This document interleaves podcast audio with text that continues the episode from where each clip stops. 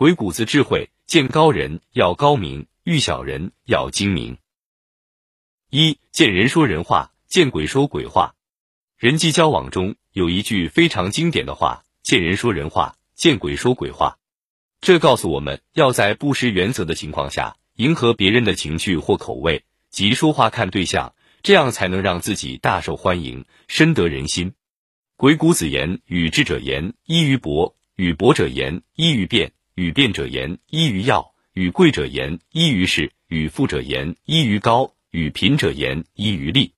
同聪明的人谈话。就要依靠广博的知识，与知识广博的人谈话，就要依靠善于雄辩；与善辩的人谈话，要依靠简明扼要；与地位显赫的人谈话，就要依靠宏大的气势；与富有的人谈话，就要依靠高屋建瓴，眼光要高；与贫穷的人谈话，要从如何获利的角度来探讨。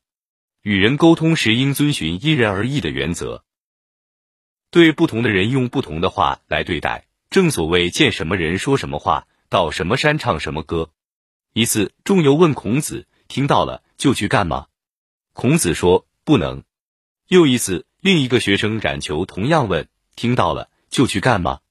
孔子回答：“干吧。”公西华在一旁听到了这些，就问孔子：“两个人的问题相同，而你的答案却相反，这是为什么呢？”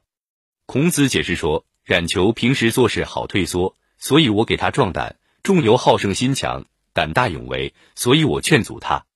可见说话也要看对方的性格和心理状态。